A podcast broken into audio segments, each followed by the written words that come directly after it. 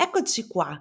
Ciao a tutti e ben ritrovati nella nostra solita chiacchierata del mercoledì.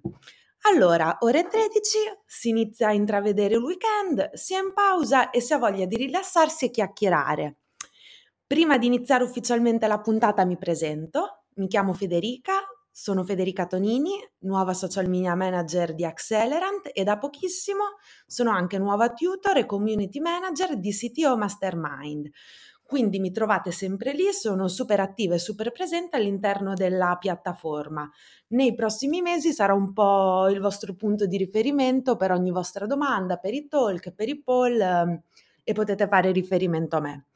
Per chi è appena entrato nel club di CTO Mastermind, è la più grande ecosistema italiano che vanta una community con oltre 700 iscritti. Quindi se sei un tech leader, un engineering manager o qualsiasi altra figura che gravita attorno al mondo tech, sei nel posto giusto. Abbiamo un sacco di contenuti a te dedicati e siamo anche una spalla su cui poter contare, su cui poter confrontarci. Da oggi sono ufficialmente io alle redini della moderazione del Lunch, ma in questo format non sono sola perché ci sono i miei soliti compagni di viaggio e l'ospite dedicato della settimana. Bene, l'ospite di oggi non è nuovo ai nostri microfoni, anzi è reduce da un bel CTO Show condotto da Alex Pagnoni e oggi è tornato qua ai nostri microfoni con noi, Bruno, ovvero Bruno Bellissimo. Nel CTO Show di Bruno sono stati affrontati diversi argomenti, tra cui la scelta dei compagni di viaggio, come e perché sceglierli, anche quelli non tech, e ci ha un po' raccontato come ha costruito il suo team dal punto di vista operativo. Ma nel lancio di oggi si affronterà un'altra tematica, ovvero quello dello smart working. C'è chi lo ama, c'è chi lo venera, c'è chi invece lo rinnega, c'è chi dice che è come non lavorare, c'è invece chi dice che sarà la svolta del futuro e la modalità in cui si lavorerà in futuro. Bene, oggi con Bruno Bellissimo andremo ad affrontare questa tematica perché ricordiamo che Bruno è CTO di UFirst e che lui adotta lo smart working. Però le domande che spesso vengono fatte è: nella parte operativa di gestione, come si riesce a monitorare le persone da remoto non vedendole e non parlandoci? Come fare a capire chi sta lavorando? E come fare a capire chi lavora di più, chi rende di più e invece chi rende di meno? Bene, Bruno, a te la parola, raccontaci un po' delle tecniche che utilizzi e soprattutto ti volevo chiedere, nel tuo contesto lavorativo, tu come fai a monitorare le persone? C'è qualche trucco? C'è qualche dritta che vorresti consigliare? Parlaci un po' di come fai tu, insomma. A fissarsi bene un obiettivo e ad abituarsi all'idea di monitorare l'obiettivo e capire se si sta andando fuori dalla propria stessa pianificazione, e un'indicazione di se fino ad ora il task sta andando bene e se c'è un potenziale rischio di fallire la situazione. Questo viene fatto proprio in maniera grafica, per cui ogni persona quando scrive dà un colore che è verde, giallo, rosso per indicare se tutto sta andando secondo i piani, quindi non c'è bisogno di attenzione da parte di nessuno a meno di motivi specifici di controllare quella cosa. Un giallo che vuol dire che è stato avvisato di un problema, che però potrebbe essere arrivato anche solo fino al team leader, e il team leader ha valutato che non impatta sul piano generale, quindi non è arrivato fino alla leadership. Oppure un rosso quando effettivamente è stato mancato qualcosa, c'è un problema, questo problema è stato scalato e si può monitorare la situazione. Questo ti dà, almeno su strutture delle nostre dimensioni, quindi dove tu ne hai una ventina, un modo di controllare quando qualcosa si è inceppato, diciamo, dove sono i punti e avere una visione d'insieme su come intervenire per poi fare in modo che si riesca a correggere il piano generale. Lo hai proprio graficamente, perché tu noti quando è stato chiamato un allarme, dove sono i punti precisi, chi è che ha avuto problemi, puoi andare a indagare sulla singola persona specifica, a quel punto controllare, dare supporto, mentorship, spostare le risorse. Quando hai solo situazioni giallo, tu hai un avviso di potenziali problemi che potrebbero arrivare, che magari ancora non sono arrivati perché per ora sono ancora gestiti dai team leader e non prevedono di creare problemi. Ma puoi comunque monitorare perché magari con un'esperienza maggiore, una visione maggiore, potresti intuire che c'è un discorso.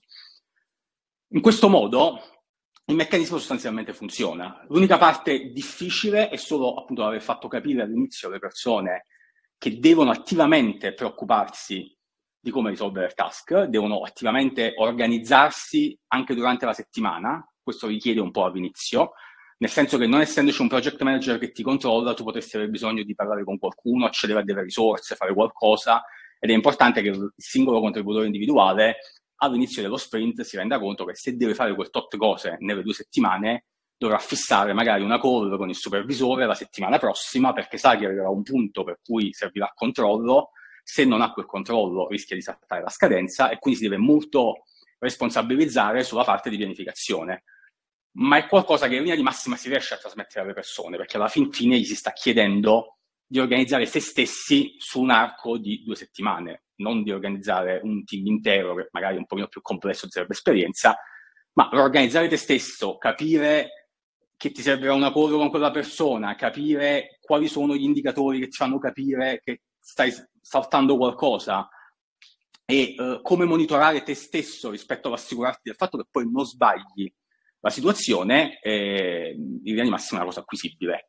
Funziona anche molto, associando poi l'obiettivo all'intero mini team, un discorso di peer pressure positiva, perché se una persona non fa nulla sostanzialmente danneggia l'intero blocco, e se hai scelto persone con una giusta etica del lavoro non vorranno danneggiare gli altri, perché sono persone con cui lavorano quotidianamente, con cui in linea di massima stanno bene. Abbiamo, penso, un buon rapporto un po' tutti, è un team che è da 10 anni che nella sua parte core è rimasto lo stesso, con un turnover bassissimo, quindi tu non vuoi andare a creare queste situazioni e le situazioni si autocorreggono. Detto questo, tutto questo meccanismo funziona a condizione che sia inserito in una meccanica di stabilità, che poi ti sposta verso l'altro discorso del come ti rapporti con il resto. Se chiaramente tutti gli obiettivi sono segnati per fare in modo che tu devi lavorare 10 ore al giorno, che sono realistici, e il controllo, le punizioni e il rewarding non ci sono, tutto questo discorso salta. Ma se tu riesci a impostare il meccanismo in modo sostenibile, quindi in modo che le persone riescano a lavorare in modo giusto, facciano degli sprint magari facendo una forma di straordinario quando alla release, ma vengono poi compensati dai rallentamenti subito dopo per evitare burnout, per evitare abbassamenti della qualità, hai una cultura interna chiara che non colpevolizza l'errore, perché se colpevolizzi la persona singola che ha sbagliato, chiaramente questa persona cercherà di ritardare il più possibile la scoperta dell'errore scaricato su un altro. Se invece crei un meccanismo di chiamata e insegni dall'inizio che nell'istante in cui percepisci un problema devi farlo scalare per farti aiutare, o dal punto di vista tecnico o dal punto di vista anche di pianificazione, le persone non sono spaventate da questa cosa e quindi si riesce a gestire. E per ultimo devi costruire un meccanismo di rewarding che è anche economico, nel senso che dal momento in cui le persone lavorano, rispettano gli obiettivi e li mantengono, devono sapere che all'interno dell'azienda c'è una crescita professionale che significa anche proprio aumenti di livello, di stipendio, di responsabilità se serve e tutto quello che c'è di contorno, perché chiaramente siamo esseri umani, le organizzazioni umane funzionano perché c'è un premio alla fine di un qualche tipo per il lavoro, sì la qualità della vita, sì tutto quello che è la piacevolezza di fare questo lavoro, che penso più o meno piaccia a tutti quelli che sono in questo settore, perché sennò sarebbe un po' difficile da fare, ma dall'altro lato è comunque un lavoro, quindi deve essere chiaro che se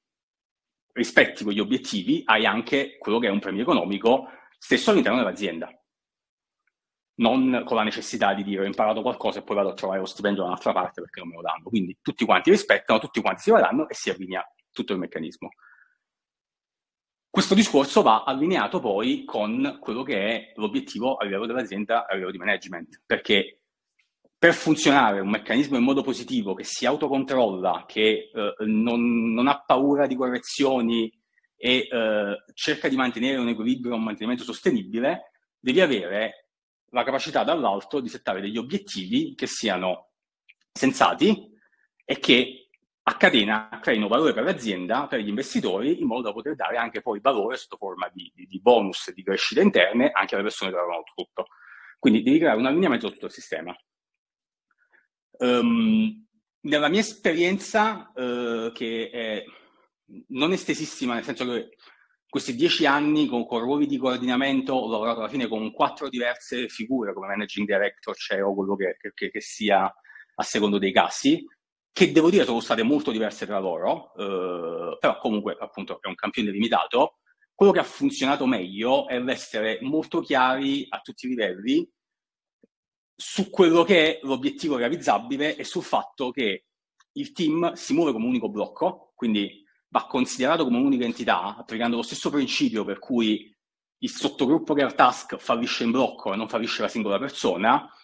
Verso il management l'approccio che ha funzionato nella mia esperienza è stato quello di andare sempre sul dire è un blocco, noi abbiamo un obiettivo come team, o riusciamo tutti o falliamo tutti.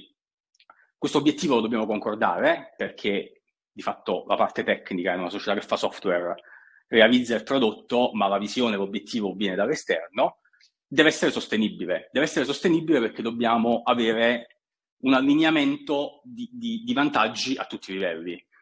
Se tu riesci a tirare fuori un obiettivo sostenibile, riesci a dare al management la capacità di organizzarsi in modo ben strutturato. Tu gli garantisci che quello che viene concordato non verrà mancato, di sicuro. Questo nella mia esperienza è una cosa che quando poi viene vista nel reale viene molto apprezzata perché dà la capacità di fare una pianificazione, di non sbagliare verso gli investitori, verso gli utenti quando si tratta di lancio o di quant'altro, e dà la possibilità di sta più tranquilli e di creare, di far lavorare meglio anche tutto il resto del management. Quindi sostanzialmente l'obiettivo è avere un allineamento dato dal fatto che si concorda qualcosa che sia sostenibile, che non sia realistico, ma che sia certo. Quindi c'è un sorta di accordo per dire non cerchiamo di forzare, cerchiamo di non ottimizzare per ottenere ogni singola goccia di sudore di ogni singolo lavoratore. Lavoriamo su qualcosa che becchiamo al 100%, anche se questo vuol dire tarare sull'80% della capacità massima e sapere che hai un 20% che ti può servire per coprire emergenze o che va vuoto semplicemente in alcuni casi, perché quando va tutto perfetto, che non capita spesso ma talvolta capita, va vuoto, non cerchi di riprenderlo, tu però stabilisci a tutti i livelli una sorta di contratto che è basato sulla certezza dell'output e sull'output che sia sostenibile. Quindi vai verso il management, vai verso dicendo questo è l'obiettivo, tu stai sicuro che sarà fatto così, fai la stessa cosa trattando da adulti tutti i livelli, facendo capire che c'è comunque un rewarding associato perché l'obiettivo è comune e tutti quanti siamo allineati allo stesso obiettivo.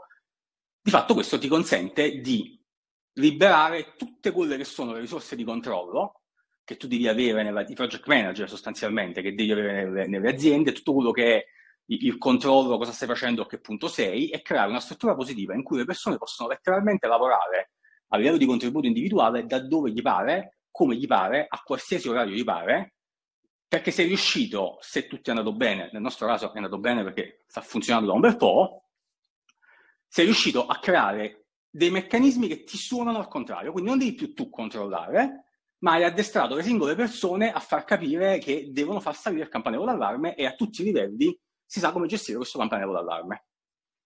Questo, diciamo, è un po' l'overview e il discorso generale, che è perfetto per il remoto, perché lavorando sulle persone su spot di 2 settimane possono farlo come vogliono, loro si organizzano all'inizio della settimana, sono mini team, si piazzano le call come vogliono, quando vanno, ognuno lavora in un orario indifferente, a te non importa, sei stato proprio sollevato dall'andare sul controllo individuale, però in realtà funzionerebbe benissimo anche se uno avesse un ufficio e volesse lavorare dal vivo, però incidentalmente ti abilita la porta, sei stato proprio sollevato dall'andare sul controllo individuale, però in realtà funzionerebbe benissimo anche se uno avesse un ufficio e volesse lavorare dal vivo, però incidentalmente ti abilita la possibilità.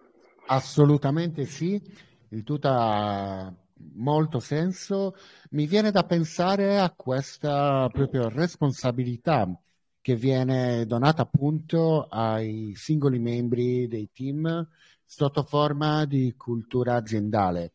Dimmi Bruno, ti è mai capitato di dover praticamente sopperire anche a delle criticità avvenute, dove prima accennavi appunto al fatto che il campanellino d'allarme deve suonare dal basso e salire sempre più su? Qualche volta magari il team leader riesce a gestirlo, magari con spike, con allocazione di risorse differente e via dicendo, altre volte poi scala ancora più in alto, ok? Ma ti è mai capitato che questo campanellino d'allarme non partisse proprio? E se sì, come hai gestito la cosa? È stato compensato facendo banalmente una sorta di pair programming abbastanza estesa per tutte le persone che entrano, per cui all'inizio nel sub team lavorano affiancati per un mese e mezzo, a seconda di quanto è la necessità anche per imparare dal punto di vista tecnico le cose, e è stesso la persona che è già dentro che gli insegna questa cosa. Usando questa tecnica, da quando si è incominciato a fare questo affiancamento fisso iniziale, sostanzialmente il problema si è quasi del tutto ridotto ed è diventato solo proprio il particolare errore, la situazione particolare in cui è necessario un intervento. Perché se vedi come funziona, la prima volta tu non lo fai, magari sbagli perché sei all'inizio, è tipico, la persona che sta lavorando in pair con te è lì proprio un po' terrorizzata, perché diciamo viene anche spiegato che questa è la cosa più importante. Cioè, se tu fai un errore, crei un bug, io non ti penalizzo, non ti vado a riprendere perché hai fatto un bug e hai sbagliato, perché sono errori, tutti possono farli. L'unica cosa che effettivamente viene molto ripresa da me e da tutti dell'intermedio è il non aver rispettato la regola, perché qui poi ci sarebbe una colpevolezza,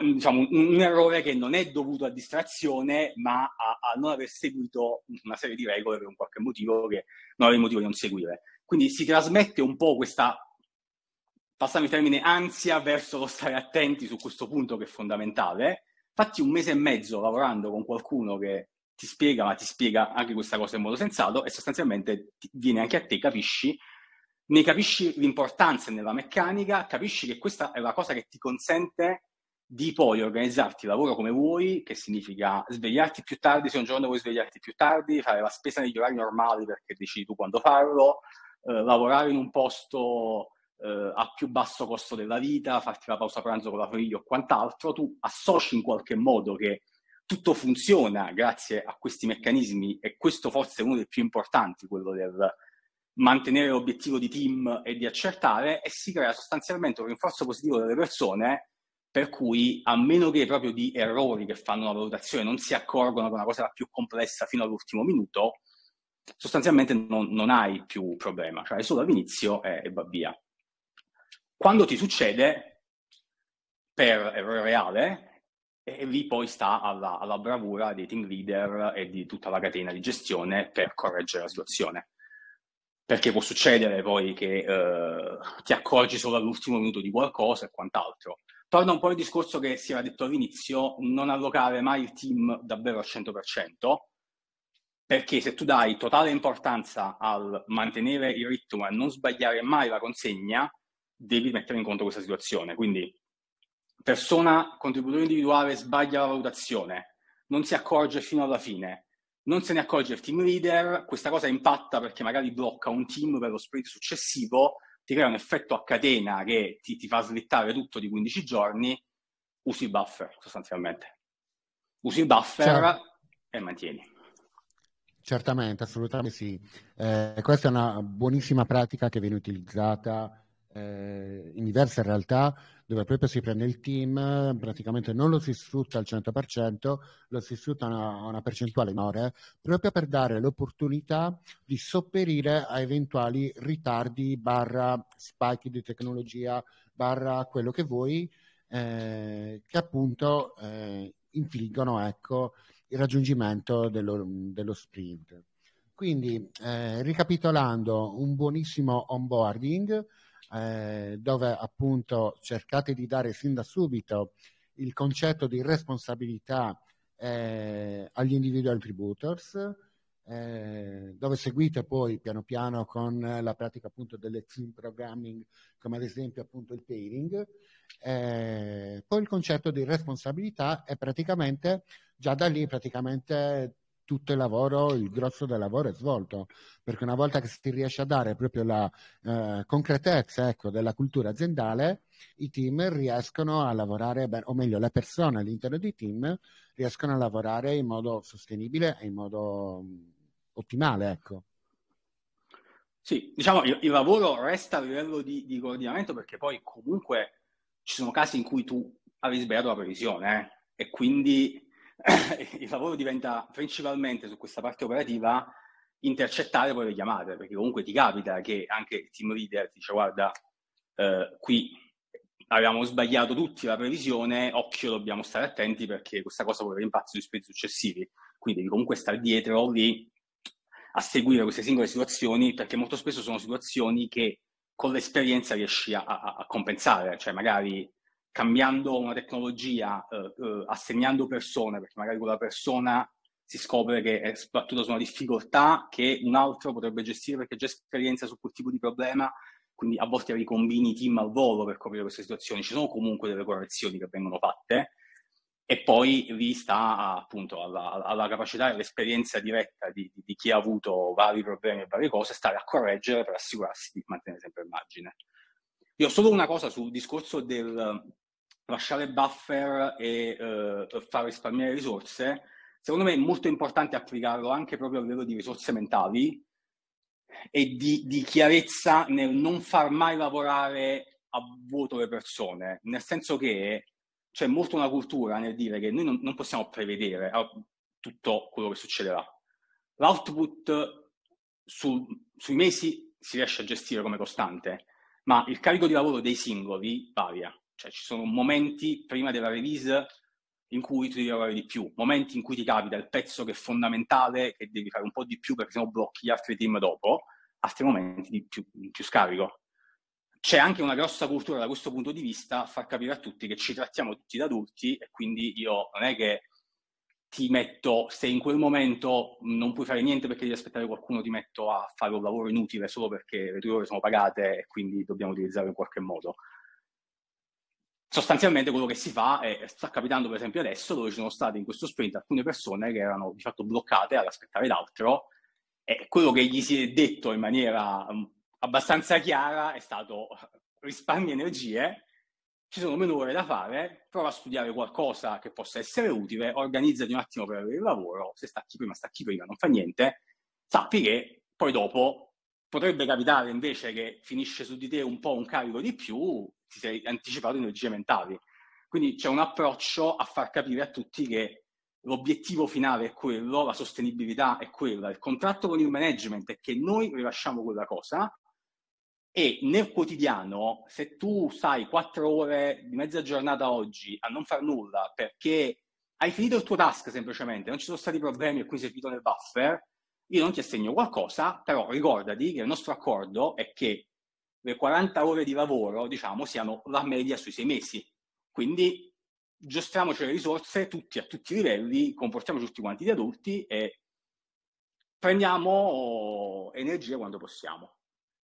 E nella mia esperienza funziona se il management ha capito che effettivamente ha costanza nei rilasci, si può organizzare, non fa brutte figure con l'esterno, con gli investitori e quant'altro, e quindi a quel punto scopri che magicamente non interessa più a nessuno cosa sta facendo la singola persona e che stia lavorando effettivamente le 8 ore contate nel posto giusto, quando tanto quello che devi avere per poter andare dagli investitori e fare la tua bella figura ce l'hai. Esatto, sì. Mi è capitato di vedere questo tipo di approccio anche in diverse realtà, soprattutto fuori dall'Italia, dove addirittura i team vengono tenuti a, passami il termine, a motori minimi, ovvero il tipo di, la quantità, diciamo, il numero di capacity, ecco, di ogni team viene tenuto molto basso, proprio per dare l'opportunità intanto di raggiungere al 100% l'obiettivo prefissato e dato al management e al business più in alto, ma soprattutto dà l'opportunità di poter sbrogliare molto più facilmente e soprattutto con una forza mentale molto maggiore eventuali problemi che possono nascere, soprattutto quando si ha a che fare con del software nuovo che viene immesso poi nel mercato. Ti dirò, è una cosa che funziona, assolutamente sì. Tutto sta nell'avere i giusti equilibri, ecco. Soprattutto tutto si basa tantissimo, veramente, almeno in queste esperienze che ho vissuto io personalmente, nel concetto della fiducia, ovvero si vengono a creare quasi sempre i team dove c'è una fiducia veramente molto grande tra i singoli elementi, tra le singole persone, c'è un rispetto veramente elevato, quasi reverenziale veramente sul lavoro che si svolge, c'è una fiducia totale, praticamente totale, Al netto di questo ci sono poi anche delle buone pratiche che vengono eseguite un po' più nell'operativo, un po' più nel day by day, proprio per fare in modo che addirittura il codice che viene rilasciato non cambi se è sviluppato da una persona o da un'altra, proprio perché c'è l'unisono, ecco, delle scelte architetturali, di tutto, delle scelte dello stack tecnologico, delle varie tecnologie che vengono utilizzate.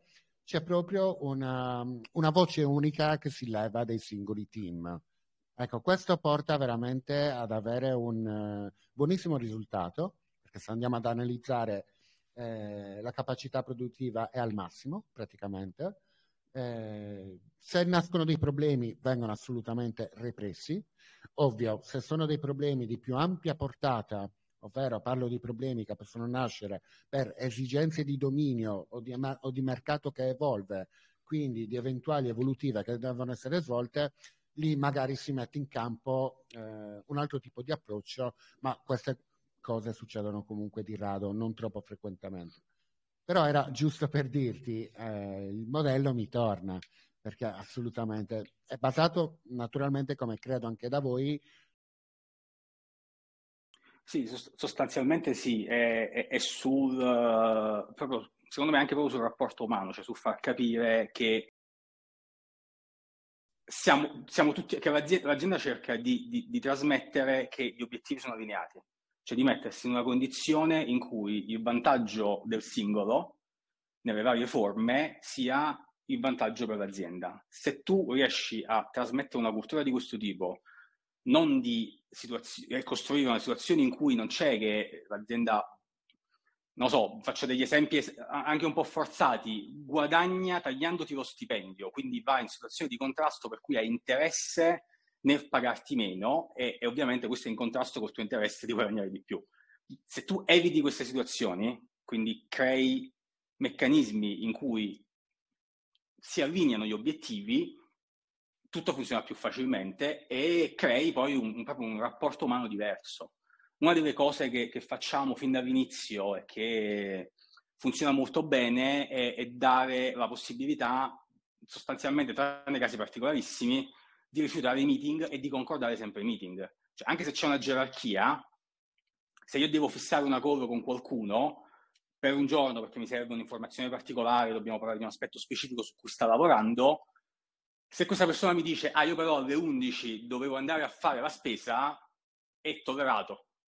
Cioè, si fa capire che c'è un rispetto come persona, si fa capire che non è importante che c'è tipo la frusta e quindi io avevo detto che 11 sarà alle 11, ma va benissimo dire sì, però io avevo la spesa, spostiamolo un'ora dopo, perché l'obiettivo finale è quello che noi raggiungiamo, l'obiettivo in settimana. Certo, io posso dirti, però se non parlo con te alle 11 mi salta tutta la catena di appuntamenti dopo e c'è un problema, allora la persona dice vabbè, magari, ok, ci adattiamo, però c'è un approccio anche su questo tipo di piccole cose, molto molto di comunicazione, molto molto di fiducia e molto molto di trasparenza.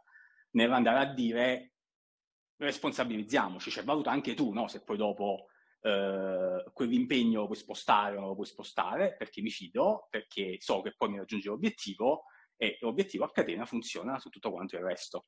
È una costruzione di allineamenti. Io l'unica cosa che, secondo me, specialmente in Italia, ho visto mancare poi di tutto questo discorso è la parte di stipendi. Che non è secondaria, perché alla fine si parla di lavoro, però tutto questo meccanismo funziona se c'è comunque anche un patto interno di crescita economica e di crescita di ruolo. Perché è vero che è fondamentale lavorare in un'azienda in cui ti trovi bene, in cui rispetti gli altri, che ti dà la possibilità di fare la pausa pranzo al lago, se c'è il lago vicino, e di iniziare magari mezz'ora dopo, perché te la fai un altro, ma questo è importantissimo. E poi la differenza tra un lavoro e l'altro, di sicuro. Se però poi dopo non costruisci e tutto un po' salta, perché se è un turnover troppo alto o le persone incominciano ad essere insoddisfatte perché si sentono pagate meno o che non vedono prospettive di crescita, tutto questo meccanismo salta. Io quello che ho visto in Italia specialmente è che questa cosa viene veramente un sacco sottovalutata e non si creano dei percorsi interni per cui si dice alle persone tu potrai stare qua 10 anni, adesso parti con questo ruolo, poi hai vari percorsi e puoi fare coordinamento oppure diventi sempre più senior e raggiungi questi obiettivi verrai pagato di più, non devi neanche stare a cercarti un altro lavoro, costruisci un ambiente bello perché sarai coperto da entrambi gli aspetti. Questa è una cosa che secondo me manca tantissimo in Italia. E solo una cosa rispetto sulla cosa che avevi detto della share risorse, avere lo stack compatto, diciamo, è anche quello secondo me una cosa molto utile. Quello aiuta tanto proprio alla crescita professionale anche delle persone. Noi per esempio approcciamo su uno stack che è molto molto semplice, praticamente 2 linguaggi per il back-end per 2 scenari particolari e stesso linguaggio per il front-end, e si fa un sacco di sostituzioni quando c'è un po' più di discarico tra le persone, mescolando i team, facendo lavorare con altri. Noi abbiamo uno dei programmatori front-end, che fa front-end, che per un periodo è stato utilizzato come back-end. Non perché dovesse servire a tappare un buco, ma perché così si è creato un po' più di sinergia con il resto del team. Ha visto, facendo uno junior back-end, perché ovviamente non era particolarmente produttivo come gli altri, quali sono le problematiche dall'altro lato, ha capito meglio come comunicare con l'altro team, ritornato nella parte di front-end, ha ritrasmesso queste informazioni e ha creato un'ulteriore coesione e ha migliorato ulteriormente queste cose. Quindi anche dal punto di vista poi tecnico, secondo me il discorso di rendere, tra virgolette, intercambiabili le persone è fondamentale.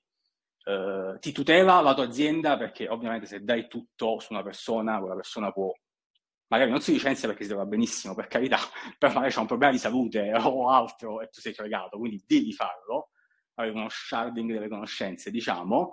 Dall'altro lato però aiuta un sacco le persone e le fa crescere un sacco, quindi questo tra l'altro è un altro esempio secondo me di importanza dell'allineamento. Io vado azienda, vedo che avere che più persone siano intercambiabili, abbiano le conoscenze mi è utile, quindi piuttosto faccio lavorare un front-end come junior, abbassando un po' la produttività, però perché sto avendo questo obiettivo lato azienda di essere più coperto in caso di problemi.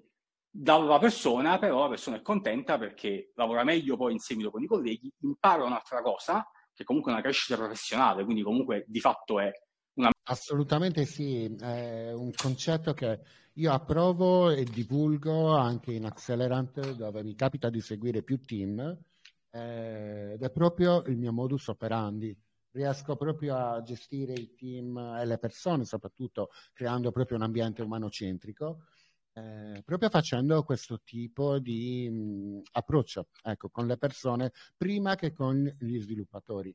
Ora concordo pienamente anche con quello che hai detto riguardo alla career path interna o comunque alla dual ladder, cioè le persone devono avere comunque un obiettivo a lungo termine, devono poter crescere, devono potersi sentire assolutamente d'aiuto all'interno del team o più in modo più globale all'interno dell'azienda, e devono poter crescere professionalmente. Ora ci sono tanti modi per portare a casa il risultato, tra virgolette, possono essere delle roadmap formative, possono essere dei percorsi di formazione individuale, possono essere anche delle rotazioni all'interno dei vari team, proprio per dare l'opportunità, come accennavi tu stesso prima, di imparare, di apprendere nuove tecnologie, nuovi stack, nuovi linguaggi, che comunque possono sempre servire nel carrello professionale, ecco, delle persone.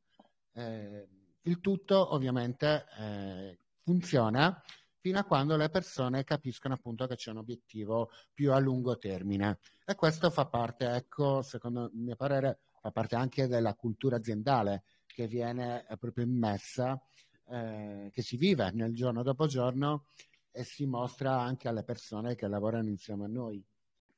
Mi fa piacere, però diciamo avevo sospetto che funzionasse perché appunto sono 10 anni che questa cosa va avanti, quindi...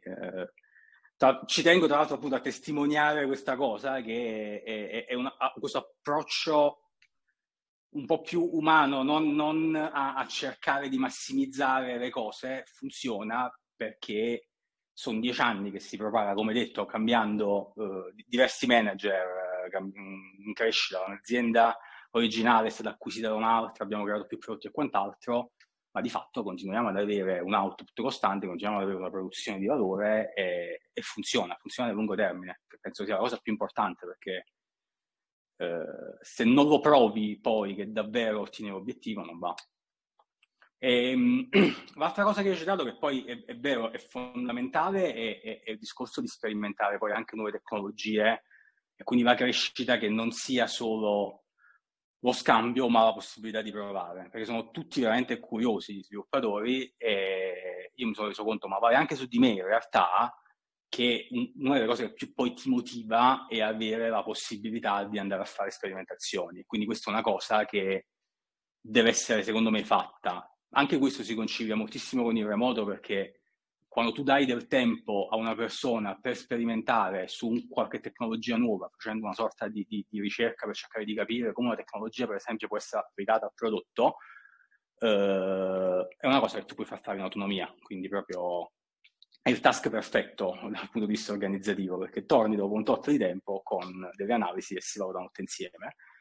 Però funziona tantissimo, e io sto vedendo in questo momento che sono venute fuori tutte le tecnologie legate ai sistemi di processamento del linguaggio naturale, sostanzialmente, dove lato azienda stiamo facendo un grosso lavoro per valutare come possano essere inserite all'interno del prodotto. Il lavorare con queste cose e il dare tempo alla tua azienda per lavorare con queste cose è una cosa che motiva e piace a tutti. Noi abbiamo fatto praticamente uno sprint, sostanzialmente, in cui le persone sono state rimescolate e hanno fatto varie sperimentazioni, vari prototipi con tutta questa gamma di tecnologia per capire cosa si poteva applicare ai nostri prodotti e cosa portare poi nel prodotto generale. È un esempio del tipo di cose che ho visto funzionare tantissimo. Cioè, dopo 2 settimane sembrava che non avessero lavorato praticamente, perché dal punto di vista dello sviluppatore appassionato del suo lavoro, se gli dici vai a scoprire come funziona sta nuova tecnologia, quasi sta giocando da un certo punto di vista. La tua azienda però si è fatto capire che questa è una cosa che ti dà grosso vantaggio, perché hai bloccato per un certo tempo la produzione, è stato fatto subito con una revisa. Quindi in un momento in cui non volevamo partire con qualcosa di nuovo per poter rapidamente correggere bug, essere pronti per eventuali problemi che per fortuna non ci sono stati, però dall'altro lato abbiamo avuto, lato azienda, un sacco di prototipazioni che poi sono state riprese da chi si occupa di prodotto, da chi si occupa della parte commerciale, per capire cosa aveva senso, e si è capito dove aveva senso applicare le tecnologie, e stiamo portando delle cose in produzione che manderemo avanti. Quindi di nuovo, sulle piccole cose, sul meccanismo quotidiano, giocare sempre su questo discorso di trova una cosa che allinei i tuoi obiettivi. Quindi la tua azienda analizzare rapidamente le cose, la tua sviluppatore provare tecnologie nuove. E io sono convinto che in quella settimana hanno lavorato più ore che in qualsiasi altra settimana, perché quando stai giocando con un prototipo nuovo magari continui perché vuoi vedere come va a finire e ti stanchi proprio mentalmente anche di meno. Però ha funzionato benissimo e ne sono venute fuori cose davvero interessanti e tra l'altro chissà quanto poi cambieranno tutti i discorsi sulla produttività quando effettivamente andranno a regime tutti questi altri meccanismi. Credo di poter confermare quello che hai detto. Essendo tutti noi o gran parte di noi partiti da un background prettamente tecnico, è normale che la tecnologia ci appassiona. Credimi, dillo agli sviluppatori, praticamente li hai messi a giocare in una giostra, ma veramente, te lo dico veramente, perché una delle cose più belle che gli sviluppatori fanno, apprendono soprattutto, sono questi tempi di spike, di assessment, di nuove tecnologie, soprattutto se fatti non singolarmente, ma anche in una sorta di mob programming, proprio mettendo a scolpire, ecco, a scoprire anche le potenzialità di nuove tecnologie. Tanti sviluppatori si trovano lì veramente a passare le ore che non guardano nemmeno più l'orologio, perché si trovano nel loro habitat naturale. Quindi posso solo confermare ciò che hai detto. Ma detto questo, Bruno, volevo farti giusto qualche domanda che la community ci aveva posto. Te la rivolgo proprio per dare anche risposta alle persone all'interno della community. Ci chiedevano perché in Italia la maggior parte dei founder pensa che lavorare in smart working sia sinonimo di non lavoro. Qual è la tua visione in merito? c'è ancora molto l'associazione di ore correlate all'output. È un problema che tra l'altro non è solo italiano, proprio assolutamente non è solo italiano. Una delle cose che più ricordo di un viaggio per finanziamenti, esplorazione e cose varie che è stato fatto negli Stati Uniti, ho passato 6-7 anni da quel giorno. Una delle cose che più ricordo era una delle persone che diceva: il problema è che l'investitore non è che devi stare nella stessa città, l'investitore qua vuole che sei nell'isolato a fianco massimo, perché se no non si fida che tu davvero fai le cose. Quindi non è un problema assolutamente solo italiano, questo è tutto, da tutte le parti questo problema. E... magari in Italia lo sentiamo di più. Lo sentiamo di più perché siamo italiani, abbiamo più a che fare con gli italiani indubbiamente, e perché quando ti confronti con l'estero vedi le eccellenze, non vedi la quantità di cose che ci sono, chiaramente, perché è quello che supera i confini nazionali dell'eccellenza, ma è un problema ovunque. È legato al fatto che il lavoro tecnico è molto difficile da valutare. Essendo molto difficile da valutare, i founder, ma anche i finanziatori verso i founder, uguale in tutta la catena, hanno, tra virgolette, paura di essere fregati.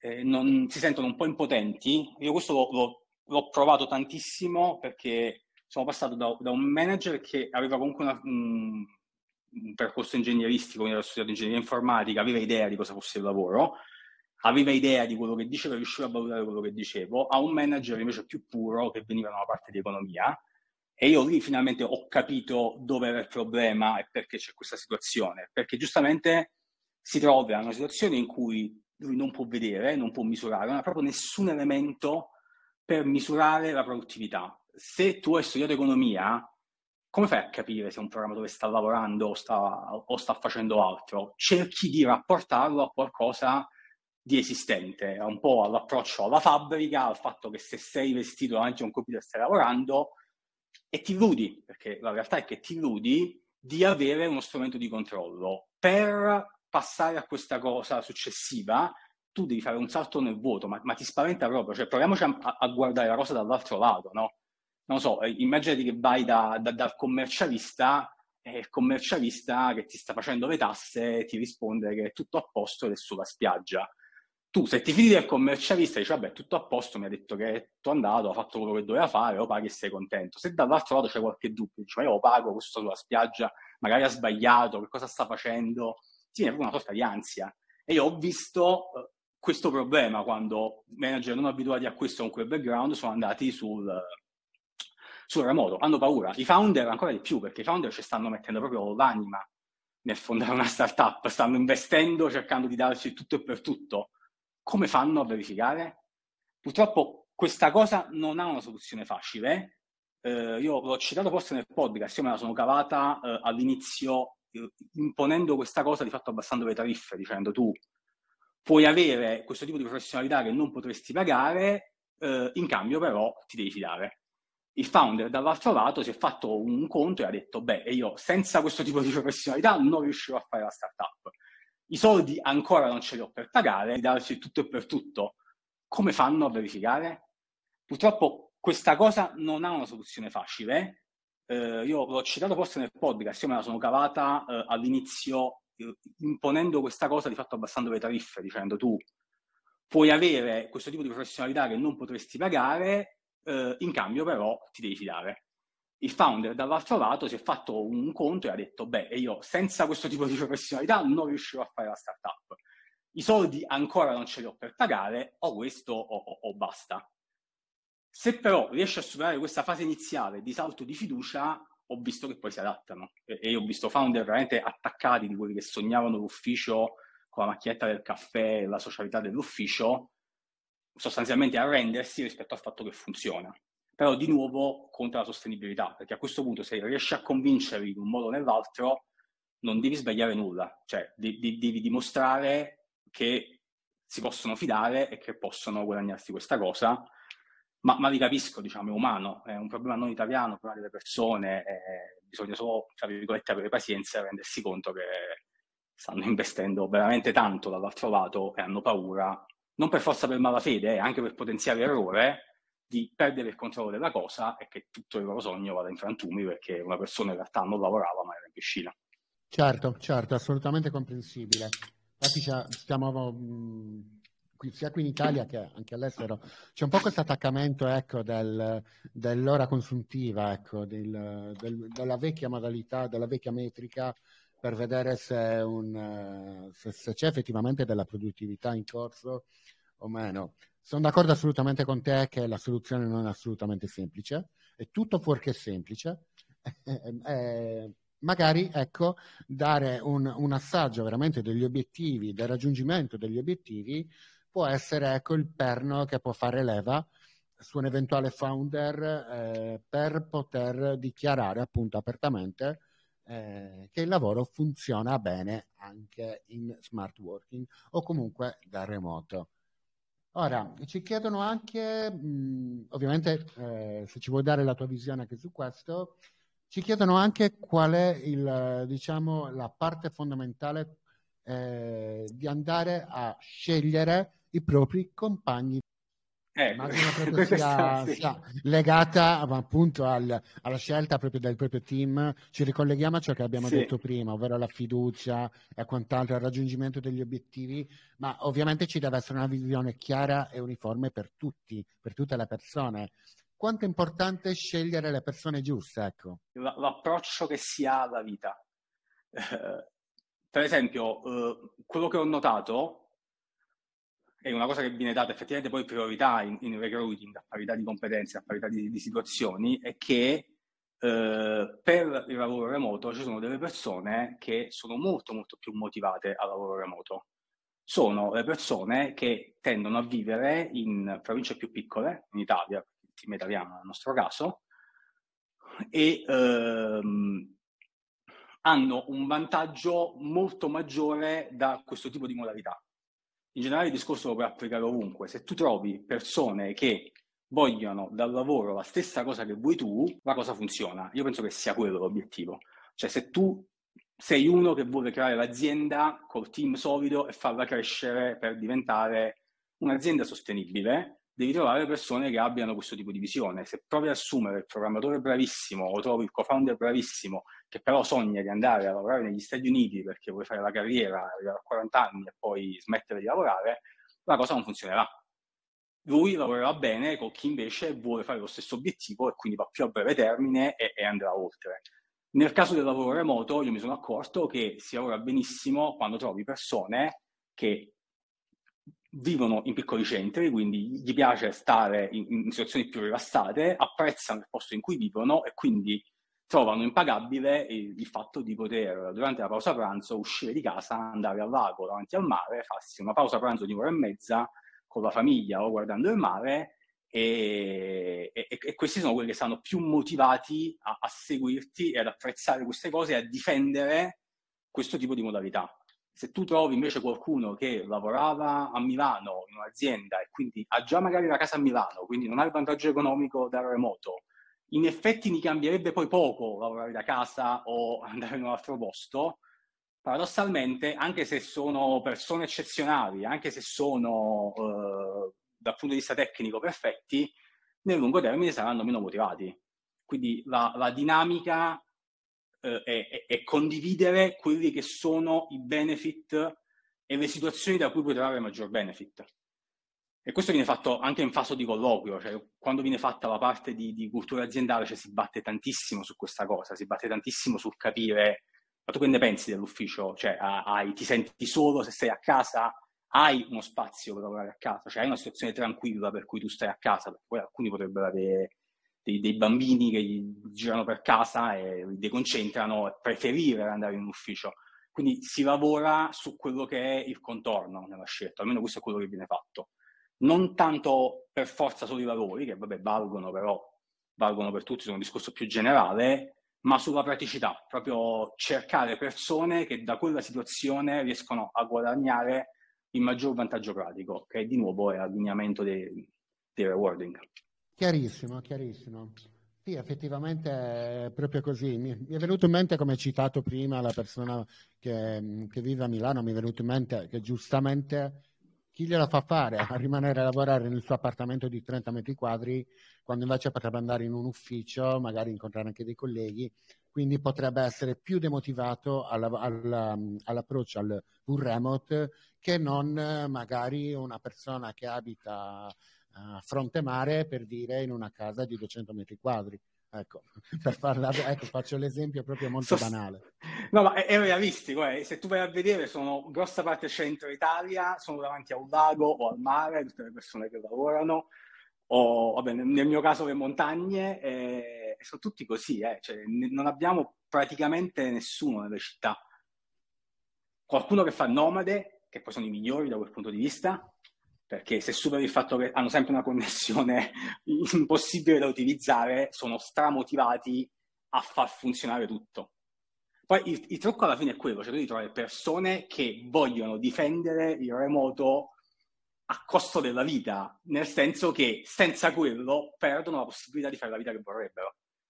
Chi vuole vivere nella casa davanti al mare e fare il programmatore, senza il remoto gli è tolto la possibilità di farlo. Chi vuole fare il nomade, senza il remoto gli è tolto la possibilità. Trova persone che hanno bisogno di quella cosa, come ne hai bisogno tu, perché nel mio caso sono io stesso a dire che mi migliora la qualità della vita e quindi ne ho bisogno perché non voglio ritrovarmi in una grande città, e sono i migliori compagni di viaggio in assoluto. Assolutamente, sorrido perché ho un collega proprio che fa il nomade digitale, vive in un camper, lavora in un camper, è praticamente colui che dà l'ispirazione a tantissime persone. Ora si è stabilito di sana pianta in Portogallo, se non erro, però fino a un mese fa girava il mondo con quel suo camper, era sempre operativo ed era forse la persona che più veramente diffondeva e riusciva a diffondere, ecco, le qualità appunto del full remote all'interno dell'azienda. Sì.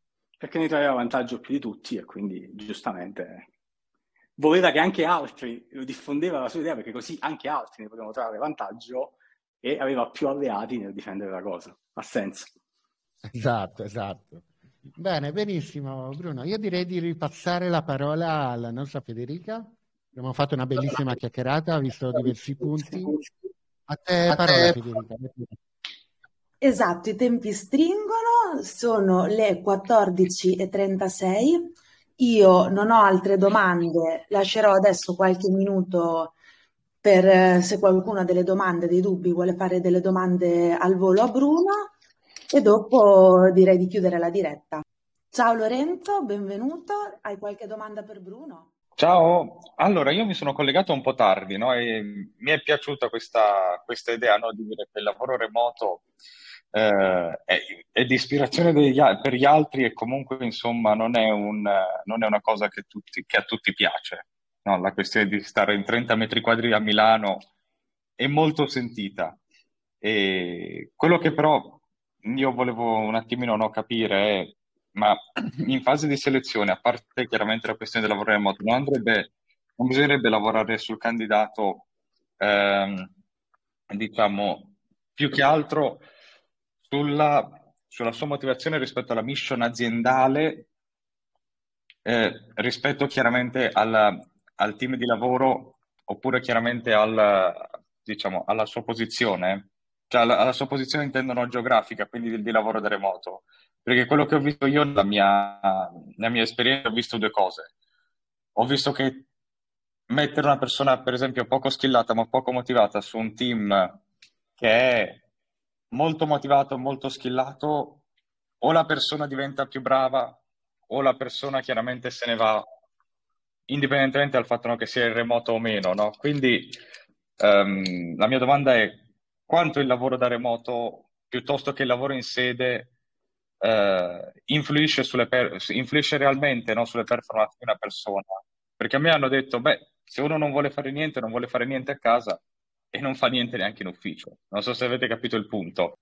Allora sì, c'è sempre un rischio, tu quando stai assumendo qualcuno hai sempre un rischio di sempre valutare a 360 gradi. Il problema è che per le aziende davvero remote il remoto è la visione aziendale, è la cultura aziendale, cioè non è un benefit, non è che stiamo parlando dei buoni pasto, sì no, stiamo parlando di qualcosa che è estremamente strutturale nell'azienda, cioè, l'azienda nel caso mio specifico è nata in remoto, è nata proprio come la visione del team, quindi proprio della parte di team che era, ma infatti, produzione era questa, era realizzare i prodotti. Ma infatti questo è ma infatti, cioè, io non lo vedo neanche io come un grosso benefit, cioè remoto piuttosto che in presenza, ibrido, mi sembra un po' come scegliere la marca dello schermo. Tu come lo vuoi, da 32 pollici, da 16 pollici o da 27? O vuoi Samsung o lo vuoi, non so, LG o un'altra cosa? Cioè io mi impegno perché questo non sia proprio un tema aziendale, cioè una persona vuole stare in remoto e dovrebbe essere a posto. Tu mi stai raccontando con la tua affermazione che non ci sono aziende così. No, io non ci credo, io personalmente non ci credo, per quello che avevamo detto prima, perché questo è un meccanismo che funziona se tu crei un buon team, se crei fiducia e quindi hai bisogno di persone che vogliano difendere questa modalità e che ne traggano tanto beneficio da dire io piuttosto, per non rischiare di perdere questa cosa che per me è fondamentale, faccio uno sforzo in più e sono motivati dall'esistenza di questa cosa.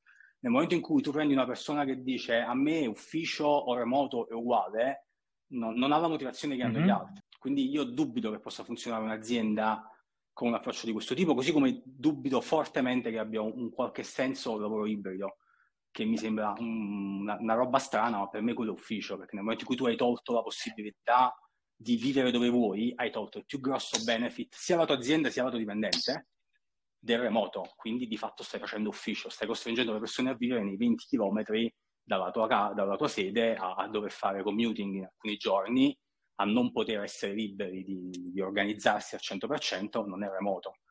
Quindi personalmente nella mia esperienza io non andrei a lavorare in un'azienda che dice è uguale l'ufficio, è uguale l'altro, perché vuol dire che non siamo lineati. Sì, no, ma io su questo sono d'accordo. Forse la mia visione è un po' più, tra virgolette, utilitaristica, forse perché anche per me questo è un benefit a cui io non voglio rinunciare, anzi meglio, io voglio rinunciare a un benefit un po' più grande, ovvero della possibilità, che non è l'obbligo, è la possibilità di dire io oggi voglio andare in ufficio piuttosto che io oggi voglio starmene a casa o questa cosa qua. Però per me, forse perché anche sono molto giovane, no? Io sto pensando a un CTO piuttosto che a un CEO di una certa età. E per me è una cosa reale, ed è un qualcosa che, come dici tu, è corretto difendere. Però io spero che entro 5-10 anni questa cosa diventi la normalità. Cioè non esiste più che tu devi andartene, anzi per la nostra professione, chiaramente, perché poi se uno deve fare il dentista, la vedo dura fare il dentista da remoto. Questo bisogna vedere. Io non penso che tutti lo preferiscano in realtà, e quindi ci sarà, dopo il Covid molti hanno capito i vantaggi e quindi molti vanno assaggiato e non vogliono più tornare indietro. E ci saranno persone che non accetteranno di lavorare in ufficio, però non ci credo che diventerà lo standard. Cioè, continueranno ad esistere persone che preferiscono l'ufficio banalmente perché li vedo, cioè ne ho conosciuti e ci ho avuto a che fare con persone che dicono ma io preferisco avere l'ufficio piuttosto che lavorare remoto, io voglio vivere nella grande città, quindi comunque pagherò l'affitto milioni di miliardi per avere un monolocale, a questo punto io voglio l'ufficio perché mi piace il contorno della città, voglio questa cosa. Quindi comunque ci saranno sempre, secondo me, aziende con un approccio e aziende con un altro in base alla cultura dei singoli. Ok, grazie mille Lorenzo per la tua domanda, davvero interessante. Abbiamo anche dato la possibilità a Bruno di spiegarsi in maniera totale e completa sulla sua visione dello smart working. Bene, 15:45, io direi che per oggi abbiamo chiacchierato molto bene, in maniera molto fluida. Quindi, prima di salutarvi, vi ricordo che mercoledì abbiamo un altro appuntamento importante, un altro lunch numero 103 con Antonio Civica e, per chi non lo sapesse, ci sarà qualche piccola modifica. Abbiamo fatto qualche piccola modifica nella sua puntata Express, quindi andatela a vedere e nella community commentate con quello che pensate. Io vi saluto, vi ringrazio e noi ci vediamo sempre qui, stessa ora, con un altro CTO Show Lunch. Ciao a tutti. Ciao a tutti, grazie. Ciao a tutti. Grazie. Ciao a tutti.